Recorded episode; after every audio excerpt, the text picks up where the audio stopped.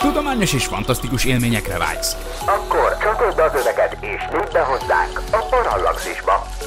Parallaxis. A Parallaxis Podcast és blog együttműködő partnere a planetology.hu bolygótudományi portál. Figyelem! A műsorban spoilerek bukkanhatnak fel. 12 éven aluliak számára nem ajánlott. Az MD Média bemutatja.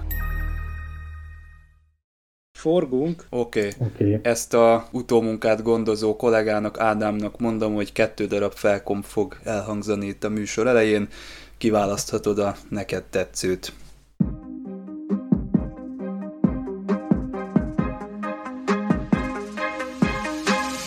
Tudományos és fantasztikus élmények Csabával, aki mérnök, Miklóssal, aki fizikus, és Nándorral, aki környezetkutató. Ez itt a Parallaxis, az MD Média tudományos és fantasztikus podcastje. Köszöntjük a kedves hallgatókat a Parallaxis mai adásában. Eredeti hetekről, a Mercury 7-ről fogunk beszélgetni.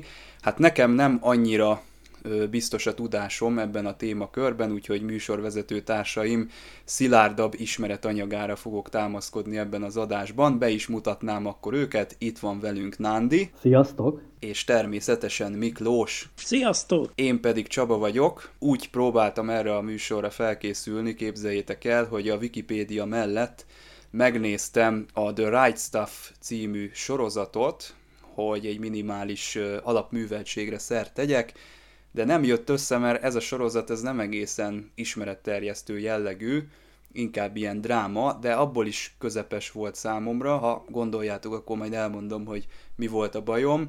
Úgyhogy felkészületlen maradtam ebben a témában, és még nem is szórakoztam annyira jól, képzeljétek el. Lehet, hogy az eredeti Right Stuff-ot kellett volna megnéznem, Miklós, az egy jobb film? Hát az eredeti Right Stuff az egy könyv.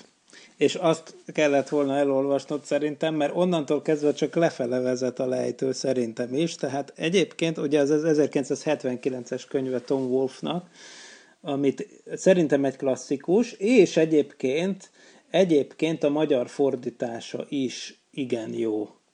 Hát sajátos stílusú a magyar fordítás, de abszolút élvezhető, és szerencsére ez el is készült. És aztán utána ugye történt a film, a film, ami nem véletlenül lett ugye 1983-ra időzítve, És az igazak ez a magyar cím, az ugye? igazak a magyar címe, igen, köszi, nagyon jó, hogy mondod. Ugye az 1983-as film az lényegében azért lett akkor és ott elkészítve, nagyon sokak szerint, vagy ha úgy tetszik, a rossz nyelvek szerint, mert ugye a hét űrhajósnak az egyike, az első amerikai, aki földkörüli pályán repült John Glenn, az 1983-ban éppen demokrata elnök jelöltségért indult, hiszen ő ugye Ohio állambeli szenátor lett. Na, politikai szempontok. Poli- politikai Uha. szempontok, és, és akkor éppen dübörgött az ő kampánya, aztán végül egyrészt nem ő lett a demokrata elnök jelölt, és végül aztán nem is a demokrata elnök jelölt nyert, hanem a régen.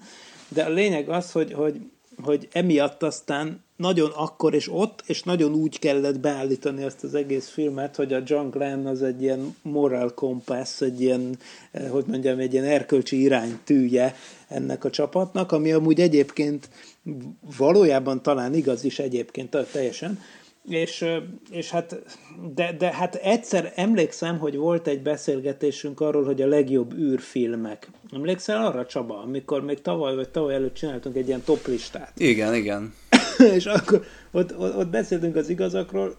Szerethető a film, csak egy kicsit, hogy mondjam, kreatívan kezeli a történelmi tényeket, meg a dolgokat. Meg Tehát akkor ott a John. Glenn az, az a jó fiúja tulajdonképpen a, az egész projektnek, mert most a, a mostani Right Stuff sorozatban ő egy ilyen kifejezetten árulkodós, hátba szúrós karakter lett, és nem állítják be annyira szimpatikusan. Az más Igen. kérdés, hogy senki sem az, tehát ebben a Igen. sorozatban nekem az volt a legnagyobb kivetni valóm, hogy kapitális seggarc mindenki. Tehát az, Igen. az, azt értem egyébként, hogy ez nem a 90-es évek már, és nem nem a páncélos lovagok a sorozat hősök, de itt szerintem átestek a ló túloldalára, és valami olyasmit akartam érezni, hogy oké, okay, ezek is csak emberek, de azért jó, hogy megtörtént ez az egész, és ők mentek uh-huh. fel, de az volt a végén az érzésem, hogy jaj, ne, csak ne ők legyenek az első igen, igen, hát amiről te beszélsz, akkor azt mondjuk el kedves nézőknek, mert Magyarországon talán még annyira nagy divatja nincs, ugye, hogy ez a 2020-ban a Disney Plus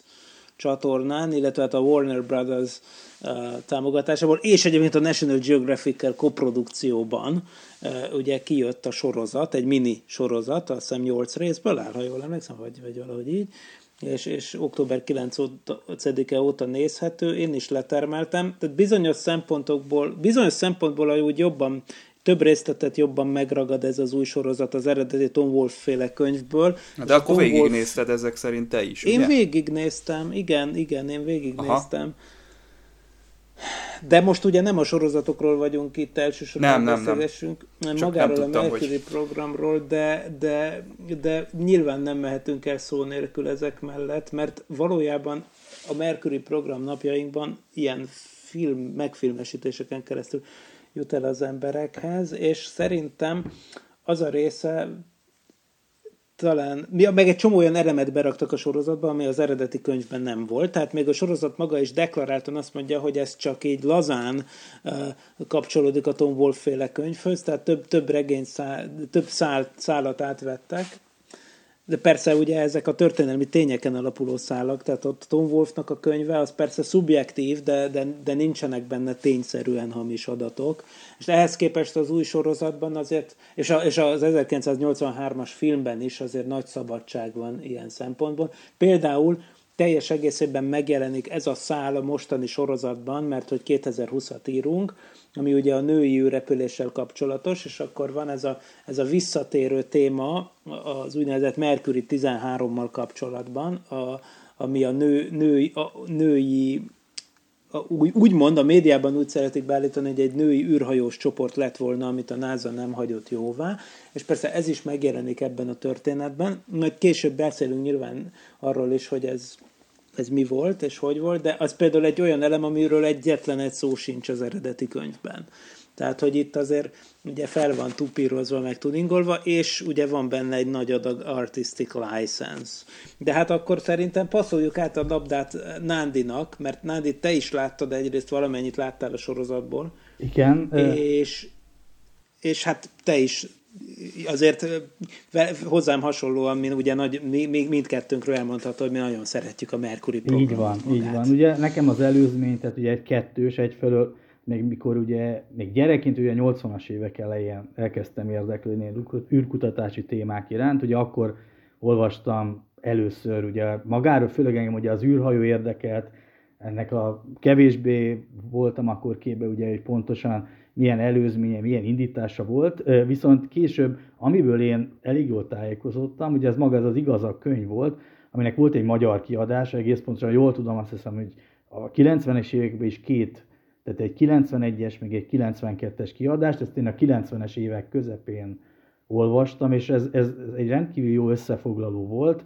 Az az érdekes, hogy pont azon gondolkodtam, hogy e, e, ez volt az egyik ok, hogy azért a Mercury programmal eléggé képbe vannak, de például a Geminivel sokkal kevésbé, ugye erről nyilván így nem írtak, vagy nem volt olyan jelentősége, viszont nekem például a tudásom a Mercury programból nagyon nagy mértékben ezen alapult. A film sorozatból most én az első és az utolsó részt néztem meg. Nagyon vegyes így a, a, a véleményem, tehát nagyon érdekes egyfelől, ugye teljesen ezen alapul, de, de nyilván, amit ti is mondtatok, hogy azért nagyon sok egyéb szál bejön, meg, meg így a megközelítésen is ugye változtattak, elég profin kivitelezett sorozatról van szó, szerintem a képi világa is klassz, a színészi játék is, ugye akkor viszont ami érdekes, hogy elég lassú, tehát egy, ez olyan érdekes, hogy nem egy mai ismeretterjesztő jellegű, hanem, hanem kicsit így valami más megközelítést kapott. Mondom, vegyes, vegyes a kép,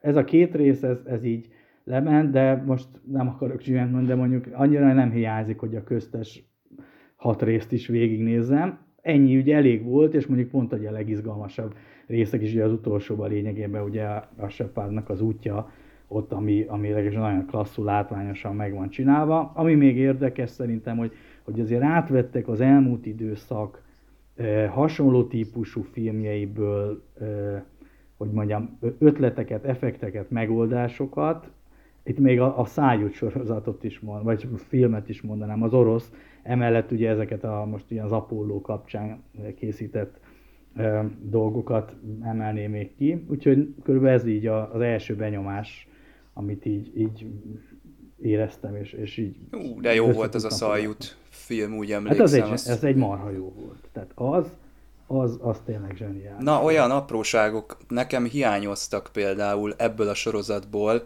mint a Szaljút, vagy az Apollo 13, vagy korábbi művekből, hogy a technikai részére nem fektettek olyan nagy effortot, olyan értelemben, hogy ilyen kis nagyon finom mérnöki megoldásokra lettem volna kíváncsi, mint például az Apollo 13-ban, amikor azt a légszűrőt elkészítik ott rögtönözve, meg mik voltak azok a technikai feltételek, amiket határidőre teljesíteni kellett, és ezek benne voltak, úgy éreztem, hogy amikor felbocsátják a csimpánzt, ott is többet lehetett volna mondani, a, a a vízre bocsátási tesztek is mind be voltak mutatva a sarokpontok, de úgy érzem, hogy nem mondtak róla semmit, hogy az miért, technikailag miért fontos, vagy mi, mi az úttörő ebben a dologban. Mindennek csak az ember, hát most a csakot idézőjelben mondom, mert az is jó dolog, ha bemutatjuk, a, hogy emberileg hogyan reagálnak erre, de én kielégületlen maradtam a mérnöki szempontból, hogy mik voltak azok a tényleges lépcsők, és ezért fordulok most hozzátok bizalommal, és már mondtátok, hogy nagy ö, ö, Mercury fanok vagytok, nektek mit jelent a Mercury program, hogyha ezt így kimondom, akkor mi az első benyomás, vagy, vagy érzés, vagy, ö, vagy valami, ami, ami, amivel meg lehet fogni számotokra, hogy nektek ez mit jelent ez az egész, egy hős korszak, vagy, vagy valaminek a kezdete, vagy hogyan tudnátok ti ezt a saját szavaitokkal megfogalmazni, hogy nektek ez mi? Akkor, akkor kezdem. Nagyon érdekes, tehát nekem, bármennyire, hogy ez a kezdete volt az amerikai emberes űrprogramnak, valahogy a személyeken keresztül, hogy mindig a Holdhoz térek vissza, tehát én mindig azt keresem, hogy ezek közül ugye kiment a Holdra, vagy volt-e, ugye itt a Shepard ugye járt, vagy, a, vagy aki ugye a hetek közül ugye nem repült egyedül, ugye a, a, a Slayton, aki ugyan a Holdra nem ment, de az utolsó Apollo misszió, vagy a Soyuz Apollo repüléssel 75-ben járt az űrben. Tehát én mindig kicsit úgy hozzájuk kapcsolom, illetve ezeket, a, ami mindig eszembe jut, hogy ezek a sztorik, amiket mindig felemlegetnek, ugye ez megjelenik a, az eredeti kötetbe, ugye megjelenik itt, de, de bárhol, ha ugye ezekről beszélnek, ugye ezek a műszaki problémák, meg, meg nem teljesen kiforrott technikai megoldások, itt valóban nem megy olyan mélységbe, hanem emberi oldalról vizsgálja, ezek, amik nekem mindig elsőre eszembe jutnak. Igen, és egyébként szerintem nagyon sokan vagyunk ezzel így, mint Nándi, én is, hogy akik ugye a 90-es években kezdtünk el érdeklődni az űrkutatás iránt, azok ugye akkor egy óriási lökés volt az Apollo 13 film, tehát én is először az Apollo ragadta meg a képzeletemet, és akkor utána tanul hozzá az ember, hogy ja, hát persze az Apollo az nem, nem, nem ugye semmiből jött, hanem volt neki előzménye, és akkor utólag úgy, hogy felfedezi az ember az egész hidegháborús légkört, meg ezt az egész, egész mai szemmel felfoghatatlan sebességgel zajló eseménysorozatot, az olyan szinten magával ragad engem, hogy, hogy egyszerűen én, ami nekem kérdezted, mi jut eszembe a Mercuryról, nekem ilyen érzések jutnak eszembe. Ez az, az, az a, az a korszak, amire aztán később büszkén gondol vissza az ember, aki részt vett már ilyen, ilyen projektekben, és sajnos a mi generációnkban nem, nem sok ilyen adódik meg, vagy adód, adódott, de, de például a háborúkra jellemző, vagy hát nem magábra a harcra természetesen, hanem például a hadifejlesztésekre, mint például gondoljunk az atombomba projektre Los Alamosban, az a fajta légkör, amikor iszonyatos mennyiségű adrenalin termeléssel és óriási mennyiségű túl, túlórával gyakorlatilag nagyon záros határidőn belül a lehetetlent kell kihozni technikailag, megvalósítani valamit, és, és, ez egy ilyen projekt volt. Tehát gondoljunk bele, hogy 1959-ben toborozták az űrhajós csoportot, és az egész sorozat egyébként kb. arról szól, hogy mennyi késés van, de mai szemmel teljes mértékben hihetetlen, hogy ennek ellenére 1961 májusában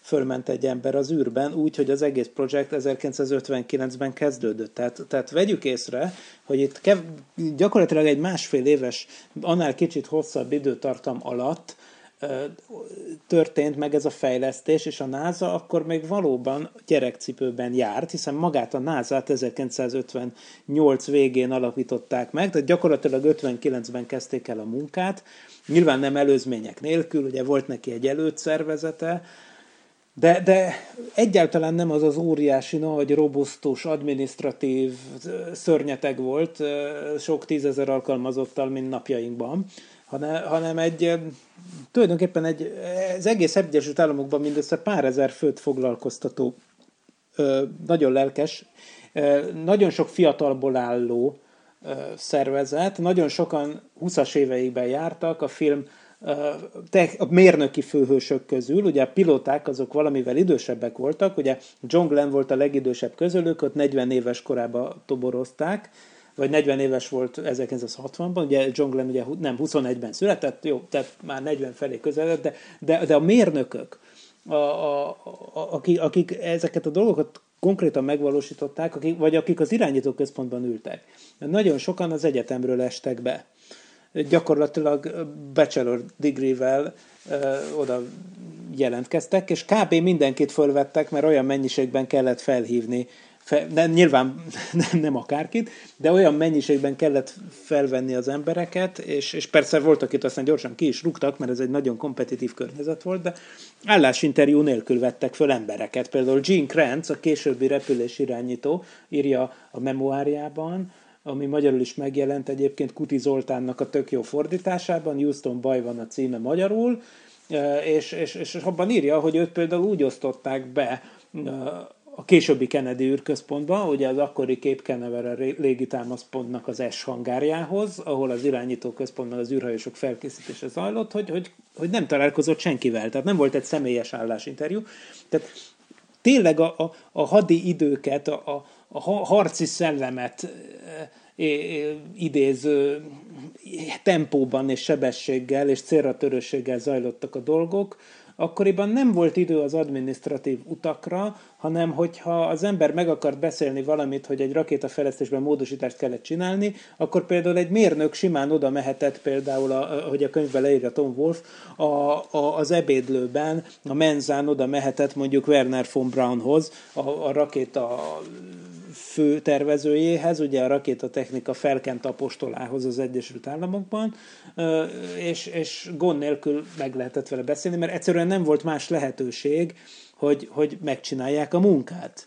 És, és ez a fajta adrenalin termelő, brutális szellem, ami ráadásul egy szép célra, szép célhoz kapcsolódik, mert mondom, hogy háborús időket igéző idéző sürgő, sürgete, sürgetés van a dologban, de, de mégis egy, egy, egy szép cél. Tehát ezért a világűr meghódítása embert az űrbe, az egy olyan lelkesítő cél, ami sok, még sokkal jobb, mint mondjuk az, hogy dobjunk egy bombát Japánra.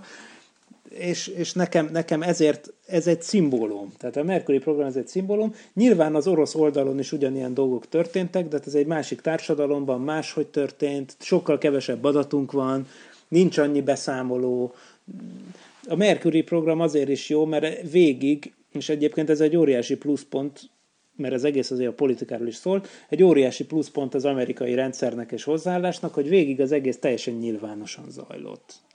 TV, köz, TV közvetített az összes felrobbant Atlas rakéta startot, minden, Úgyhogy ezért aztán ez egy kollektív élmény volt akkor. Na hát akkor meg, megnyugodtam, mert valami hasonló érzés kell nekem is, amit ti elmondtatok, hogy ez a politikai nyomás, a, a technikai felkészültségnek fel kell venni a verseny túlórával, erőfeszítéssel és, és teljes erőbedobással, hogy sikerüljön egy ilyen dolog. És láttuk a filmben is ezeket a kudarcokat is, de kíváncsi lennék, hogy mi volt az oka például, itt van a Little Joe egy kudarc, azt hiszem, hogy talán ezt láttuk először, amikor ott mindenki premier plánba nézi, ott ülnek a családok, és ö, ilyen nagyon drámai módon ugye megtörténik a robbanás. Na ennek mi volt a műszaki ö, tartalma, vagy a, az, az indoka, az oka, hogy ez, ez így megtörténhetett bocsánat, egy korrekció, mert volt egy Little Joe nevű rakéta, de volt egy Big Joe nevű kísérlet. És a Big Joe volt az igazán nagy És robbanás. a Big Joe-t láttuk a filmben Igen, akkor? mert a, Big, a, a Little Joe az csak egy icipici rakéta volt, ami alig volt hosszabb, mint maga a Mercury kabin, és azt csak arra használták, hogy a lejtőernyőzést tudják tesztelni, tehát az csak tize, a Little Joe-val csak 16 km magasra föl lehetett pöckölni a kabint, hogy leszálljon ernyővel. Azzal talán nem is volt baj. A Big Joe volt az Atlas rakéta rakétának a fő mumusnak az első tesztje, és, és az volt az, ami, ami a filmben is megjelenik, hogy óriási füstel lággal robbanással szórakoztatta a nagy érdeműt. De én nem tudom a technikai részleteket, hogy amíg itt fellapozom az űrhajózási lexikon ide vonatkozó oldalát, átadom Nándinak, hát ha te tudod. Még egy kicsit kapcsolódom az előzőhöz, de ide is kapcsolódik, hogy ugye említetted ezt a sebességet, ami jellemezte ezt a korszakot, és nyilván minden ilyen műszaki fejlesztésnél nyilván ez az időfaktor magával hozta azt, hogy nyilván voltak hibák, kettő meg szinte egy, egy lehetetlen küldetés volt, és mégis megcsinálták, de mire elkezdtem mondani, hogy megjelenik a filmnek az utolsó részében, a sorozatnak az utolsó részében, már egy epizód, amikor bejátszak egy Ari felvétel, ugye kennedy és már ugye a Holdra szállásról beszél, ugye a Hold program indításáról, és érdemes megnézni, ugye az arcokat, a, a, ugye mutatja a sorozat a két NASA vezetőnek az arcát, hogy ugye milyen kétkedéssel fogadják, és, és úgy fogadják kétkedés, hogy megint beleviszi őket egy, egy időspirálba, hogy lehetetlen lesz, de mégis sikerült. Ja, hogy ez a tíz éves holdra így szállási van, így van, így van, cél, és valami olyasmi hangzik el, hogy ez a mi bőrünkre megy, de valójában ugye ezt is sikerült megvalósítani. És ugye minden, minden műszaki kudarc, ami ugye ezt kísérte, amivel azért lássuk be, hogy azért elég jól kijöttek, és ugye ez elengedhetetlen feltétele minden ilyen programnak. Legfeljebb ugye nem tudtunk róla, amikor a Szovjetunióban volt ilyen, vagy pedig manapság ugye bármelyik másik űrhatalomnál vagy, vagy akár a nasa mindenhol történnek ilyenek. Úgy, hát vagy bármilyen áll, műszaki projektnek, nem? Ti is van. műszaki emberek vagytok, jót tesz a határidő nektek is, nem? Így van, így van. Ez pontosan így van, úgyhogy az a lényeg, hogy ezen viszont ugye sikerült magukat túltenni, és lényegében ugye egy sikeres program volt. Egyetlen dolog, ami miatt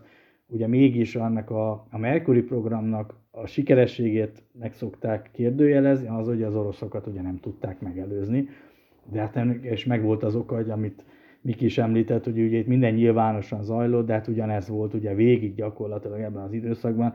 Az oroszok ugye tudták, hogy mikor ezt követték, és tudatosan előztek be, az amerikaiak meg ugye maximum titkosszolgálati jelentésekből értesülhettek meg ilyen nagyon töredékes félinformációkból éppen hol tartanak egy-egy konkrét fejlesztésnél, és ez az egy, ami miatt egy kicsit keserű volt ez, ez a dolog, hogy, hogy lényegében ugye Gagarin előzött, ha nem is sokkal, de előzött. Igen, és egyébként most közben egyébként megnéztük a Mercury Atlas 1 nevű repülést, ugye a Big Joe volt a, a Bece neve az Atlasnak akkoriban, és a, és a Mercury Atlas 1 repülés volt az, ami, amit látunk a filmben, ami ahogy a neve is mutatja, az egyik első olyan kísérlet volt 1960. július 29-én, hogy, hogy fölrepüljön egy Mercury kabin az űrbe, viszont hát egy úgynevezett strukturális structural failure történt 58 másodperccel a start után, amikor 9 kilométer magasan járt a, a kabin, három kilométerre a parttól, és, és egyszerűen pontosan ebben a pillanatban, amikor ami, ez akkor történt ez a szétesés, amikor ugye a rakéta eléri a maximális dinamikai nyomás tartományát, amit úgy hívnak, hogy max Q, ugye a Q betű jelöli az áramlástamban a dinamikai nyomást. Ez konkrétan akkoriban történik, amikor a, eléggé felgyorsul a rakéta ahhoz, hogy vagy a, a repülőeszköz ahhoz, hogy átlépje a hangsebességet, és akkor bizony olyankor óriási nyomás nehezedik rá, hiszen kb. a a lökés hullámként maga elé gyűri a levegőt ilyenkor az űrhajó, tehát egy, tényleg egy, egy megnövekedő nyomás nehezedik rá, amiről egyébként még néhány évtizeddel korábban azt hitték, hogy konkrétan nem is lehet áttörni, ugye ez volt a hanghatár, vagy a hangfalnak az áttörése, mint, mint olyasmi, amiről 1947-ig ugye nem is nagyon tudták, hogy repülőgéppel át lehet törni a hanghatárt. Na hát, de persze a rakéták is persze mindig áttörik a hanghatár, de ilyenkor a legnagyobb a rázkódás, hát ilyenkor bizony egészen egyszerűen az történt, hogy széjjel esett ez az a rakétában, és szétrobbant. És, és ez azért volt egy nagyon fontos, és, és tényleg egy ilyen, ilyen meghatározó lelki élmény, mert ezt is 1960-ban járunk, júliusban, és az eredeti tervek, ne felejtsük el, arról szóltak, hogy 1960 végéig a Mercury program embert küld az űrbe. És uh, itt tévén közvetítettem, hogy kint voltak az űrhajósok, és a családjaik látták, a, fi, a filmsorozat érzékel, érzékletesen bemutatja, hogy magyarázza az egyik űrhajós, azt hiszem talán Gordon Cooper a gyerekeinek, hogy képzeld, ott ülök rajta, most éppen izé, most éppen most következik a legnagyobb rázkódás, figyeljetek, és akkor átsuhanok, és már a föld körüli pályán leszek nem sokára, és akkor puf, felrobban, szóval és bum. És bum. Na most azért volt ez egy nagyon-nagyon-nagyon hatásos, hatásos és meghatározó élmény volt akkor, mert ugye nehogy azt higgyük, hogy az Oroszországban kevesebb rakéta kísérlet volt, ami kudarccal végződött, csak ők mindent utólag jelentettek be és ráadásul fényképek nélkül. Hiszen nyilván ezeknek a rakétáknak nem kell mondanunk, hogy hadászati jelentősége is volt. Tehát ilyen módon tulajdonképpen azt tűnik egy kicsit abnormálisnak, ha jobban belegondolunk, hogy az amerikaiak ennyire nyíltan csinálták az egészet, de pontosan ezt egy ilyen presztízs dolognak érték meg, hogy mi nem vagyunk olyanok, mint az oroszok, mi előre bejelentjük, mutatjuk tévében, stb. És akkor tehát kialakulhatott, e, e, és ugye ugyanez meg, e, megtörtént, mint az első amerikai műhold indítása előtt. Ugyan, ugyanez a történet, hogy annak rendje és módja szerint, hogy minden mérnöki fejlesztési programban történt egy csomó kudarc, mielőtt sikerült felszenvedni egy műholdat. A, mit tudom én, mit, négy hónappal az oroszok műholdja után. Tehát, ne, tehát semmi különbségnek nem tűnik ez, de akkoriban azt hitték, hogy ez kb. a világ vége. és, és, akkor, és akkor látták, látták ezt a robbanást, és az oroszoktól meg persze mindig csak a jó hírek jöttek. Az orosz műhold az mindig pályára áll. Hát jó, hát nem jelentik be azt a 15-öt, ami nem áll pályára. Tehát, hogy, ez mindig így megy, és, és látták. És annak ellenére, hogy a Big Joe, vagyis Atlas rakéta, az nem az a rakéta volt, ami egyébként a Mercury program első emberes repüléséhez kellett volna. Tehát ilyen módon közvetlen hatása arra, hogy például az első embert az űrbe a Mercury programban mikor küldik fel, nem volt ennek a kudarcnak, de a lelki, a lelki sok, amit ez kiváltott, az fenomenális volt, úgyhogy a NASA elhatározta, hogy a következő repülés az tökéletes lesz, és megint oda csődítette a tévét, és elment az Egyesült Államok alelnöke, meg mindenki ott volt, és ott nézték, hogy mi történik, és akkor az már nem is ez a rakéta volt, hanem konkrétan az a Redstone rakéta, amivel uh, majd tervezték az első embernek a repülését, egy rövid 15 perces úgynevezett szuborbitális pályán, Persze még ember nélkül ki akarták próbálni, és az volt az úgynevezett pesgő dugó kudarc. Ugye? Az nem egy látványos robbanás volt, hanem az meg egy komikus epizód volt. Ugye ott mi is történt? Ugye az történt, hogy ott állt a rakéta az indítóálláson, nézi az egész ország élőben a tévén, tehát az... Ja, ez a puskás jelenet Így volt van. Na, az nagyon Aha. érdekes, amit mondasz. De ez megtörtént eset, hogy, a, hogy ott volt a rakéta tetején Aha. a Mercury kabin, de a rakéta nem indult el. Tehát egy hibás jel miatt a rakéta végül nem indult el, ott volt teljesen feltöltve üzemanyaggal, ami viszont elindult, hogy rohadt vicces legyen az egész, az a Mercury, tehát hogy nem indult el a rakéta, ott maradt a helyén. Senki nem tudta, hogy most mi lesz. A Mercury fedélzeti számítógépe viszont azt hitte, hogy a rakéta elindult. És ezért annak rendje és módja szerint, miután el nem indult a rakéta, utána, ahogy neki az kell, ugye a Mercury az, az úgy repül, hogy mit tudom én, kb. három perccel a start után, amikor már fönt van az űrbe, akkor leválik a mentőrakétája, majd a repülés legvégén kinyílik az ejtőernyője az űrhajónak. És akkor, mivel hogy ő azt hitte, hogy a repül, ezért a Mercury kabin valóban miután ott állt a rakéta, három perccel később látták az emberek, hogy pff, a rakéta tetejéről az a pici bigyó, az a mentőrakéta, ugye, aminek, ahogy a neve is mutatja, az a feladata, hogy hiba esetén leszakítsa az űrhajót a rakétáról, hogy az űrhajós ne robbanjon föl. De amikor, amikor már túl vagyunk a felszállási szakaszon, akkor ugye erre már nincs szükség, és akkor az pff, magától úgymond elrepül. És utána, ha még nem lett volna vége az egész történetnek, akkor utána az történik, hogy, hogy oké, okay, amikor még eltelik 5 perc, és akkor ki kell nyílni a leszálláskor az ejtőernyőnek, akkor puk, lepukkan az ejtőernyő fedél, és kinyílik az ejtőernyő. Tehát a Mercury kabin végigcsinálta szépen a repülést, csak közben el se indult. És ez ugye rohadt vicces, csak ne felejtsük el, hogy ebben a pillanatban mindenféle alátámasztás nélkül már, hiszen a start pillanata előtt az irányított toronyról visszahúzódnak ezek a fogó bigyók, amik oda fogják a rakétát. Tehát ott áll egy helyben egy, egy talán petróleummal, vagy nem tudom mi volt az üzemanyag, talán RP2-es kerozin, meg oxigén, folyékony oxigén, szóval mindenképpen egy robbanó l feltöltött rakéta, ott áll a tetején egy kabinnal, mindenféle alátámasztás nélkül, és az egészről lelóg egy ejtőernyő, amiben bármikor belekaphat a szél, és akkor az egész felborul és felrobban. És mindezt egyébként élőben közvetíti a tévé. És, és valóban akkor Csabi Léci meséld el, mert az teljesen igaz a történet, amit elkezdtél mondani a puskáról, de hogy is volt ez? Hát igen, hogy egy, egy nem is tudom, hogy kicsoda, egy puskával elindult a, a rakéta felé, hogy akkor azt most szét kell lőni, és úgy fog megoldódni ez a Igen, helyzet. A film szerint maga Werner von Braun, aki a Redstone rakéta főtervezője volt, ugye a második világháborúból Németországból importált rakétatudós. Na most ugye az, az Gene Krenz is leírja a memoárjában, még egyszer az a címe, hogy Houston baj van, Kuti Zoltán fordította, tök jó, tessék elmenni és megvenni, ha még kapható. Abba tök jól leírja, hogy igen, elkezdtek azon agyalni, hogy hát ott van ez az üzemanyaggal feltöltött rakéta. Mi a franc történjen? És akkor azt mondták, hogy ugye nyilván nem szabad megközelíteni a rakétát, amíg még úgymond élesítve vannak azok a patronok, amik felrobbanthatják bármikor a rakétát. Azért vannak eleve ilyen tölt, töltött elektromos patronok vannak a rakétában, amiket pont azért, hogyha mondjuk lakott terület fölé repüljön, akkor távirányítással fel lehessen robbantani, mint ez sokszor történt is.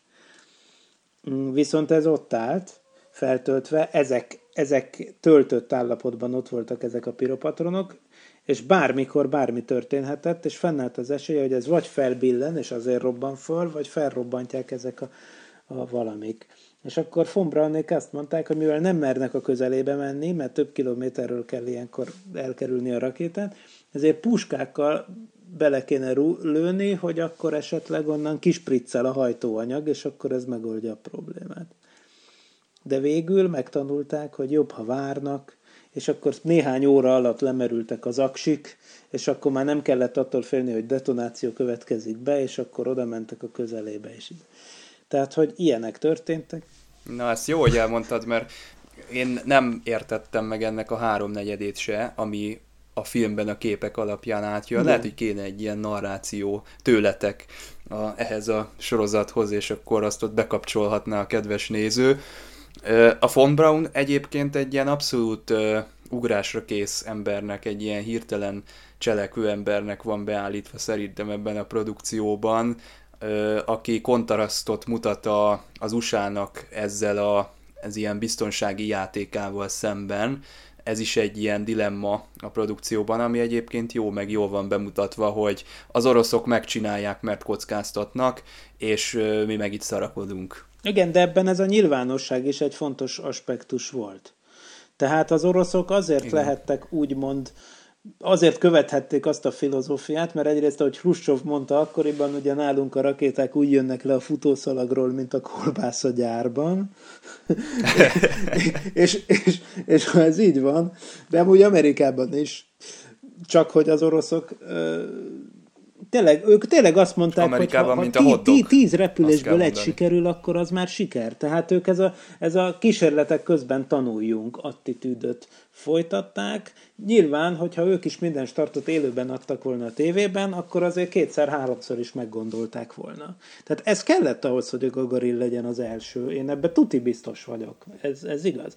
Így van, és akkor még ugye tartott a lendület is az orosz űrkutatási program. Ugye később azért ugye Korolyev halála után lássuk be, hogy nyilván onnan volt a le, lejtmenet, és az, hogy ugye a Holdért folytatott versenyt is elvesztették, ugye ennek már ennek azért fontos szerepe volt. Itt, itt voltak szerintem a, a csúcs közelében, vagy a csúcson ez, a, ez az időszak, vagy mondjuk úgy mondom még ugye a 60-as évek közepéig esetleg. Abszolút.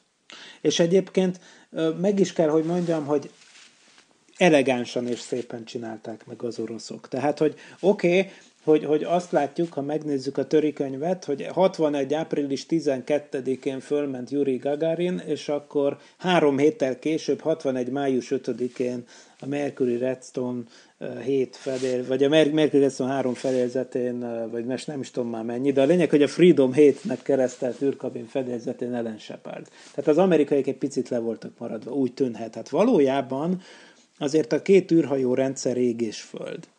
Tehát eleve ugye Gagarin megkerülte a Földet, földkörüli pályára állt, az amerikaiak tervében sem szerepelt, hogy a Shepard ezt csinálja, hiszen ahhoz kellett volna ez a kicsi, kisé robbanékony Atlas rakéta, ami még nem állt akkoriban készen erre. Az amerikaiak ezt az úgynevezett űrugrást csinálták, ami gyakorlatilag egy 470 km hosszú parabola pálya volt, tehát egy kis 15 perces kiruccanás, ugye Kép Kenevereltől a, ba- a Bahamákig, 5 percnyi súlytalansággal odafönt, és aztán vissza egy nagyon rövidre tervezett repülés, és, és, és ez, ezt kell párhuzamba állítani azzal, hogy Gagarin űrhajója az földkörüli pályára állt, ami azt jelenti, hogy persze Gagarin egyébként 108 perces űrrepülés hajtott végre, de ugyanezzel az űrhajóval akár 10 napos űrrepülést is végrehajthatott hajthatott volna, hiszen annyi oxigén volt, és egyébként akkor a hely volt az űrkabinjában, hogy aztán néhány évvel később egészen kicsi módosításokkal ugyanebbe az űrkabinba, ugyanilyen űrkabinba még kettő embert be tudtak tenni az oroszok.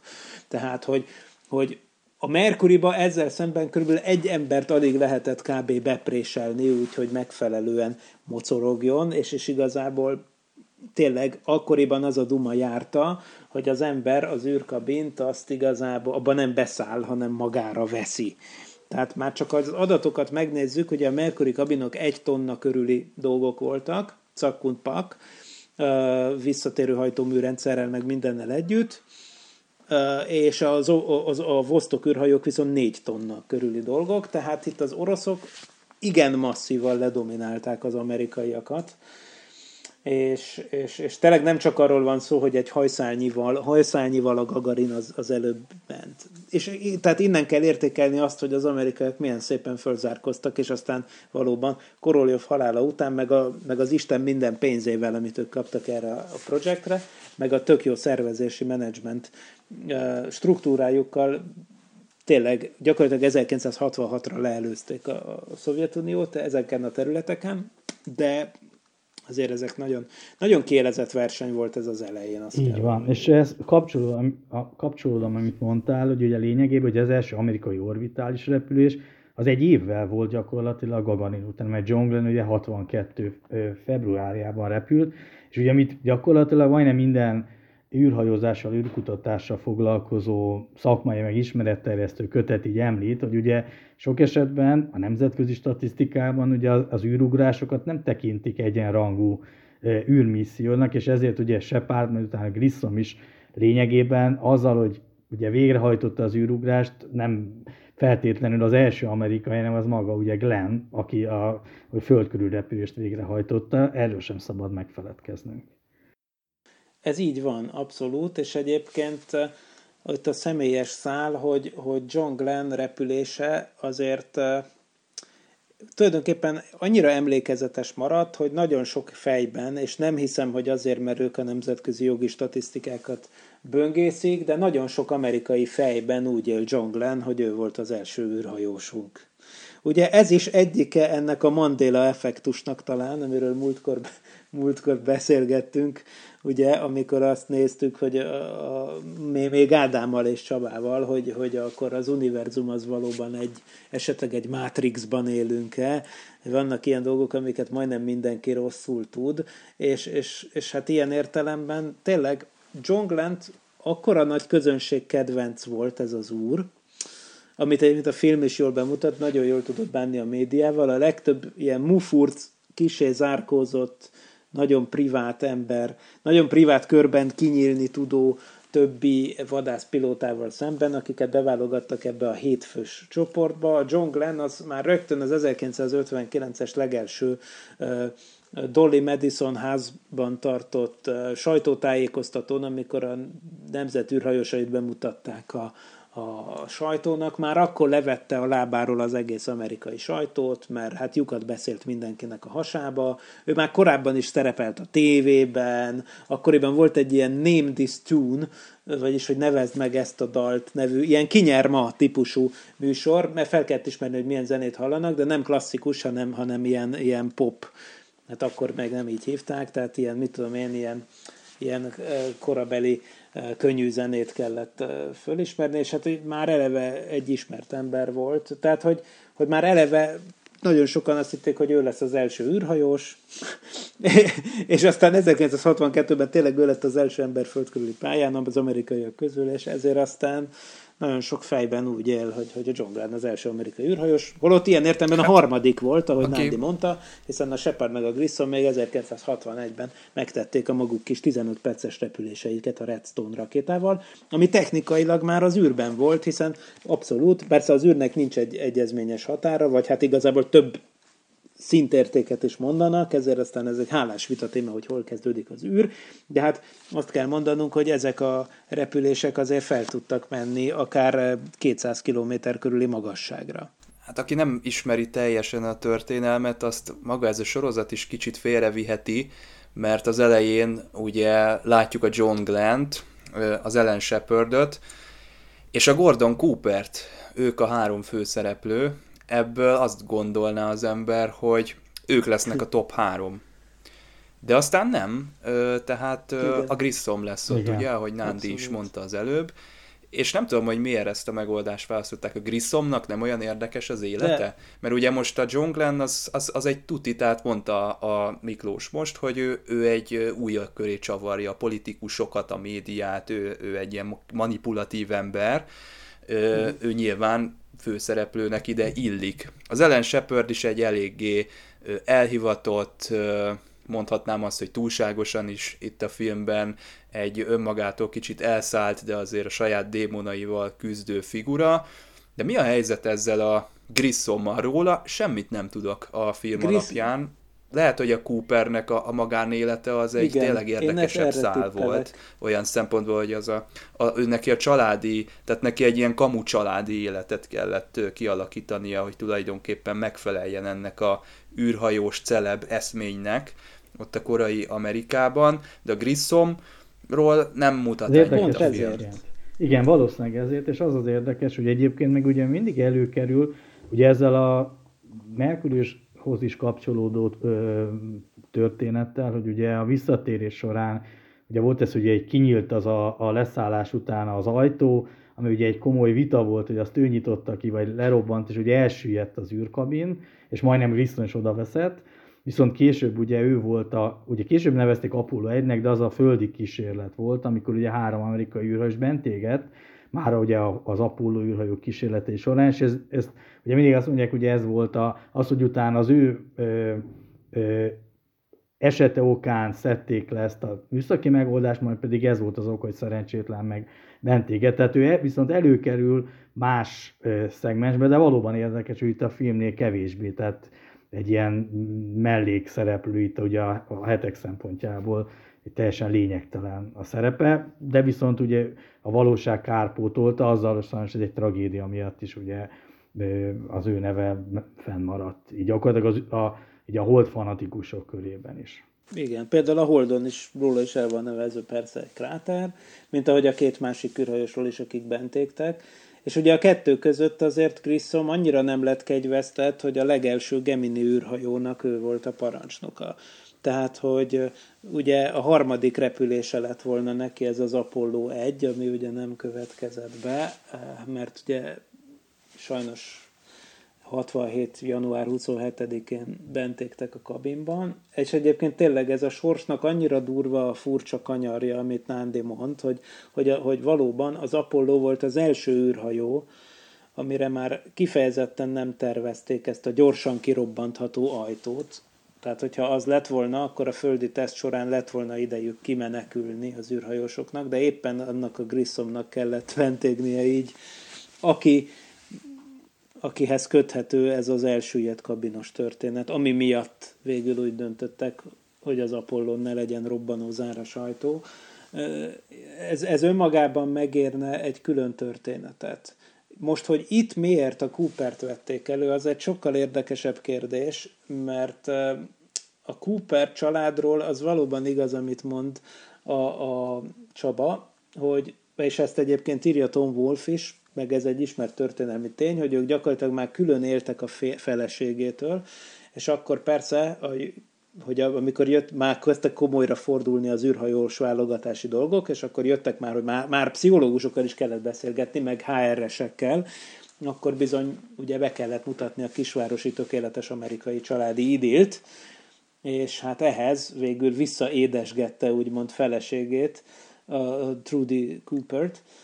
Viszont ami és a végén I, I, Na ez az, az hogy, hogy ezt akarom mondani, az hogy innentől az, van az, hogy miért történik ez az egész dolog most, és hogy miért a Cooper került ennyire elő a filmben, mert az is egy tény, hogy a Trudy Cooper, vagyis a Cooper, Gordon Cooper, Leroy Gordon Cooper felesége, ő tényleg egy pilóta volt, motoros gépeken repülő, tök jó pilóta nő, valóban úgy, úgy ismerkedtek össze, és és az már a filmnek a teljes mértékben fikciós aspektusa, és megígértem, hogy erre visszatérünk, hogy, hogy elvileg Trudy Coopert megpróbálta volna Molly Cobb beszervezni a első formálódó amerikai női űrhajós csoportba, és azzal a kéréssel fordult hozzá, hogy, hogy a férjén keresztül próbálja meg ezt a dolgot így, így nyomatni, hogy a NASA-hoz meg a közönséghez eljusson ez a mozgalom, ez a kicsit underground mozgalom, hogy alulról szerveződjön egy amerikai női űrhajós csoport.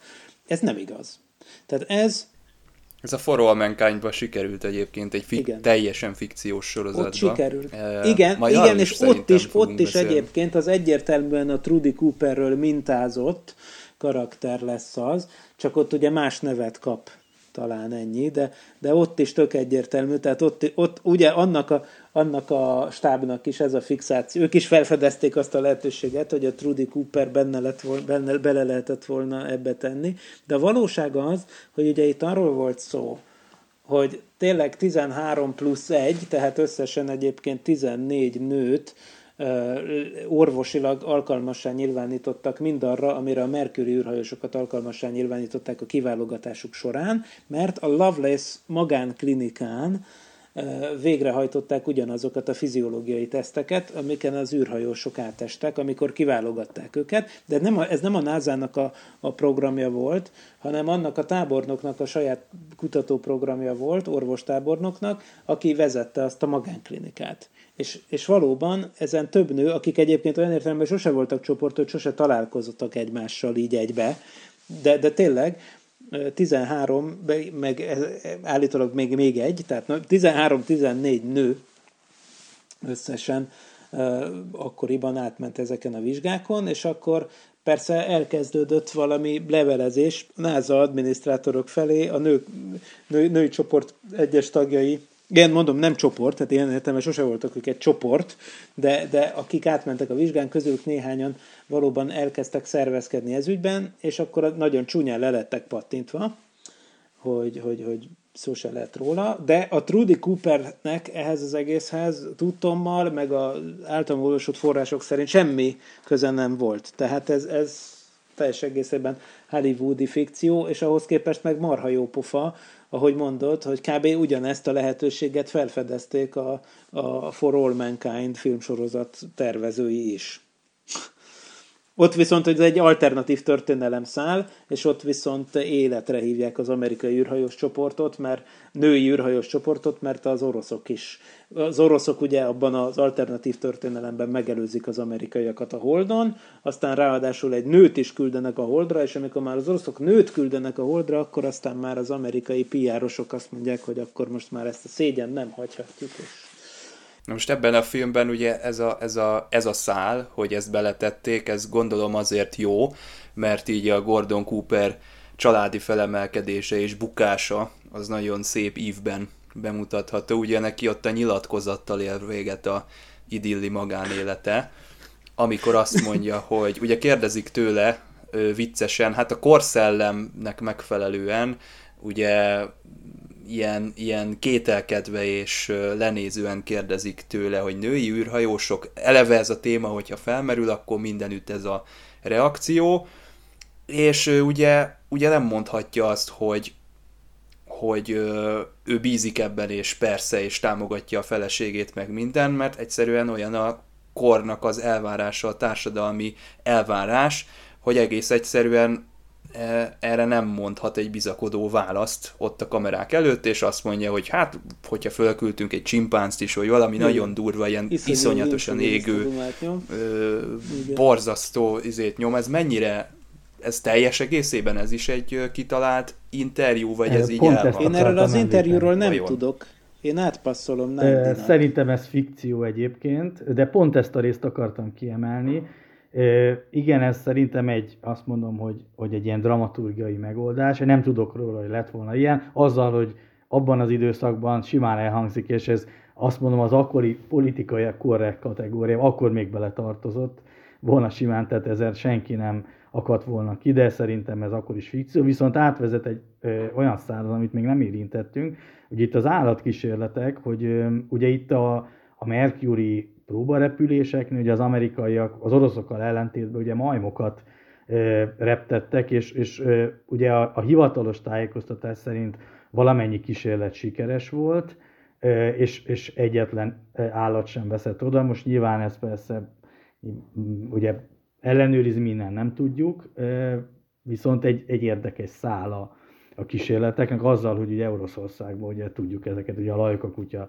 története, ugye az mindenhol ismert, meg utána ugye az a két űrkutya, akit először ugye visszahoztak, nyilvánvaló, hogy, hogy ott aztán meg még kevésbé foglalkoztatta, gondolom, a, az akkori űrkutatás műszaki megoldásért felelős vezetőknek a, az állatok sorsát, mint az USA-ban, de nyilván akkor sajnos úgy mondom, ilyen fogyóeszközök voltak, de állítólag valamennyi majmot az amerikaiak visszahozták, és nem volt áldozata. Igen, és egyébként... Ugye Sam volt ez az első csimpánz, akit föllőttek, fölküldtek a, azt hiszem, hogy ott a, a filmben a, filmben a Ham is. nevű csimpánz, de létezett egy, Miss, létezett egy Miss Sam nevű Rézus majom egyébként, az viszont nem Merkurin repült, hanem még korábban egy, egy ilyen kisebb balisztikus rakétán, de az nem a Mercury programhoz egyértelműen kapcsolódik, de ő a Miss Sam nevű majom is túlélte, de a Hem nevű csimpánz, aki volt az első, aki ugye aki, aki miatt a Shepard lényegében nem előzhette meg Gagarint, mert ugye az volt, azt jól bemutatja mondjuk a film, hogy akkor volt, a, a, azt, azt szerintem politikai úgy nagyjából a, a dolgok menetét úgy jól bemutatja a dolog, hogy ugye 60-61-ben történt meg az, hogy az leköszönő Eisenhower adminisztráció átadta a Kennedy demokrata kormánynak, hogy a republikánus Eisenhower-t a demokrata Kennedy követte, és óriási nagy fiaskókkal indult a Kennedy elnökség. 1961-ben rögtön ott volt például az a Disznó öböl nevű kudarc, ami ugye a Fidel Castro által, ugye Kubában nem sokkal előtte, 1960-ban győzött a, az úgymond a szocialista forradalom, és akkor az amerikaiak, a CIA pontosabban egy kubai emigránsokból álló ilyen kis gerilla csapatot próbált oda beküldeni, hogy a Castroikat eltegyék a lábalól, ugye Florida felől,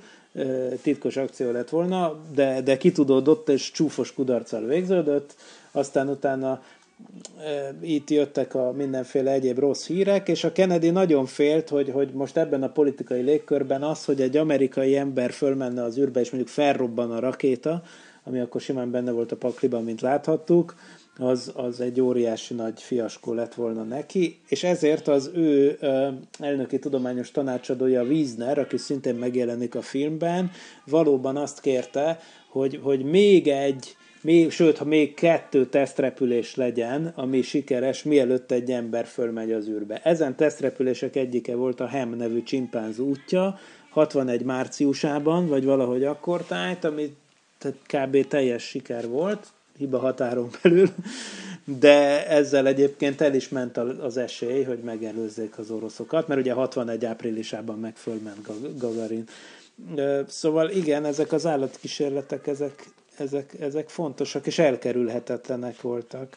És emlegettem Nándi a lajka kutyát, és én most én pont a napokban rengeteget gondolkoztam lajka mert van valami a lajka kapcsán, amit nem szoktunk megbeszélni, hogy ugye a lajka kutyáról ugye annak idején azt állították, hogy amikor ő fölment az űrbe, akkor ő ott keringett, keringett, és jól volt, és jöttek le az élettani adatok, de azt, és aztán kb. hét nap után, amikor elfogyott a kajcsia, akkor az utolsó adag kajájába bele volt keverve valami méreg, és akkor ő ott fájdalommentesen elpusztult. Ugye? Ő volt az első élőlény, aki egy huzamosabb ideig fönt volt az űrben. Most ehhez képest a 90-es években, vagy 80-as évek végén, amikor kijöttek a, a szovjet űrprogram viselt dolgairól az ilyen kis infók, amik addig csak plegyka szintén voltak meg, de aztán ugye megnyíltak az archívumok, akkor ugye kiderült, hogy a lajka kutya az tulajdonképpen a földkörüli pályára állás után nem sokkal meghalt, mert valójában leszakadt az a hővédő burkolat a kabinjáról, ami, ami megtartotta volna őt a megfelelő hőmérsékleten, és emiatt igazából tulajdonképpen szegénykém ott megfőtt. Tehát nem, nem nagyon sokkal élte túl a pályára állást. És akkor most, ami, amin én, én gondolkozok már napok óta, hogy mennyire hihetetlen, hogy az orosz tudósok ennek ellenére mégis bejelentették, hogy ez a kutya ott él és virul. És azért mondom, hogy ez hihetetlen, vagyis elkép, durva, mert ez egy ellenőrizhetetlen. Tehát akkor 1957 novemberében még senki nem tudhatta, hogy egy két-három órás, no pláne egy hetes űrben való tartózkodást egyáltalán túl lehet-e élni. Tehát, hogy hogy, hogy az egész az, hogy egyáltalán elkezdték az emberek űrrepülését tervezni keleten-nyugaton, az abból a megnyugtató premisszából indult ki, hogy egy hétig, pedig tudtak már akkor a kozmikus sugárzásról, meg hogy a súlytalanságnak ki tudja, milyen hatásai vannak, ugye, tehát, tehát voltak félelmek. Tehát akkor ez egy sokkal nagyobb leap Igen, igen, ezt akarom mondani, hogy óriási pókerarccal az oroszok bekamuszták azt, hogy ez a kutya egy hétig jól élt az űrben. Holott ez nem volt igaz. És mégis... Egy kutya baja se volt, azt mondták, ugye? azt mondták, hogy kutya baja se volt, szépen elműködött, aztán elfogyott a kajcsia, és fájdalommentesen eltettük lábalól. ez hihetetlen. Most képzeld el, hogy nem volt ilyen, de hogyha kiderült volna, hogy valami fizikai jelenség miatt egyébként tök lehetetlen, hogy bármi életben maradjon, az mondjuk, mit tudom én, két óránál tovább, a, a, amennyit akkoriban tudtunk ezekről a dolgokról, simán benne lehetett volna.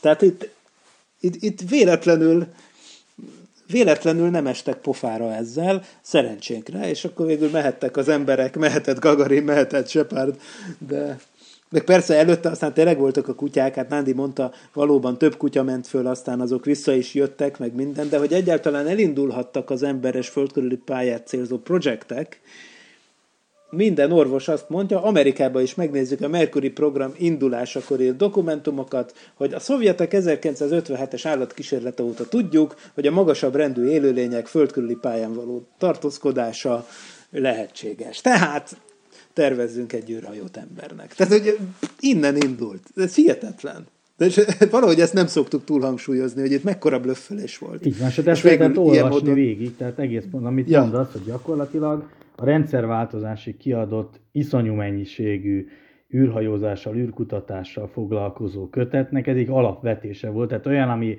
ugye erről a Sputnik, ugye az a kettes volt azt hiszem, ugye a Lajka, amivel ment, tehát a Sputnik 2 az nem volt olyan kötet, ahol ne szerepelt volna, mint az első élőlény, meg úgy egyébként is nyilván a, a dicsőséges kezdet, és ezt leírták évtizedeken keresztül, és ez egy megkérdőjelezhetetlen alapvetés volt ezekben a kötetekben, és utána valóban ez volt, hogy szerencsétlen állat lényegében nagyon hamar elpusztult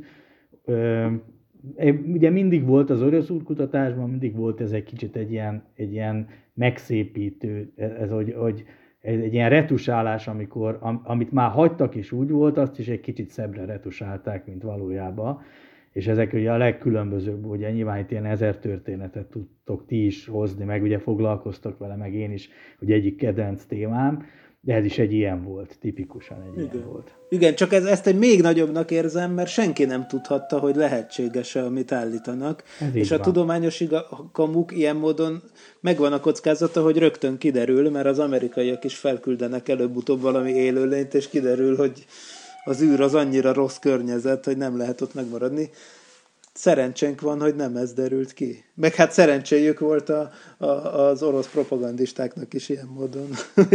Tehát kicsit olyan, mintha, mit tudom én, stú- stúdióban megcsinálnál egy holdra szállást, de közben kiderülne, hogy a holdtalajra nem lehet leszállni, mert elsüllyed egy űrhajó, és lehetetlen az egész. Mert Futóhomok. i- ilyen szinten nem tudták a dolgokat, ilyenektől tartottak. Tehát a 60-as években nem lehetett tudni, hogy a holdtalaj... Tehát ez is tök jó volt. Kennedy azt mondta, hogy az évtized végére küldjetek embert a holdra. Ja, akkor még senki nem tudhatta, hogy egyáltalán a holdporra rá lehet-e állni. Tehát ezek valós félelmek voltak. De ma, ma már elképzelhetetlen, hogy milyen szint... És tök jó egyébként a Mercury program szempontjából is megérteni, hogy ma már elképzelhetetlen, hogy milyen szinten nem tudtak akkor még az emberek semmit arról, hogy mi, mi várja őket odakint, és ezért ez egy óriási heroikus történet, az egész korai űrkorszak, és fantasztikus. Na, urak, itt a sorozattal kapcsolatban ti egy kicsit ö, óvatosabban fogalmaztatok, mint én, de azért megpróbálok még itt az adás végén kiprovokálni valami ö, kritika jellegű ö, meglátást tőletek is. Én úgy éltem meg ezt az egészet, hogy ö, amit itt bemutatnak nekünk, az egy foci csapat is lehetne, pedig azt hinné az ember, hogy ez egy olyan speciális korszak, olyan speciális dolog ilyen jelöltnek lenni, és ennek az élete egy, egy ö, szétválaszthatatlan a magánéleti ö, problémái attól, hogy ő éppen egy űrhajós, de ebben a filmben nem, és én ezért vagyok egy kicsit csalódott, és az, ami kimaradt a filmből, azt most tőletek maradéktalanul megkaptam.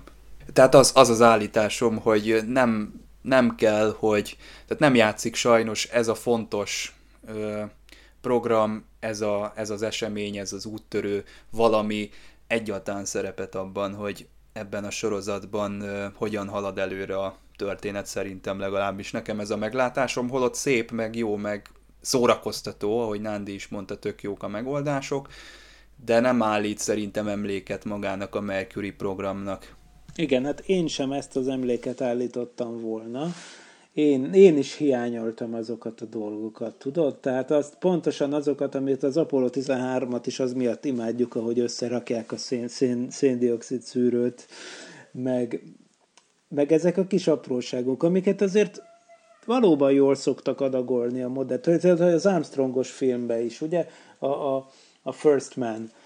Ott is Igen, Ott is azért az volt- a kaptunk magánélet, valamit, kaptunk ott valamit a technikából. A magánélet miatt, de valóban Igen. ott jó, jó volt bemutatva a technikai Még része. igen, ott is keveseltem, de megértettem, hogy oké, okay, gyerekek, ez nem az Apollo 13, ez egy dráma.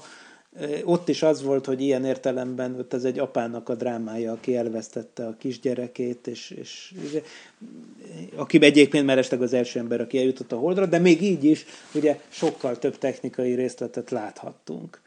Ez baj.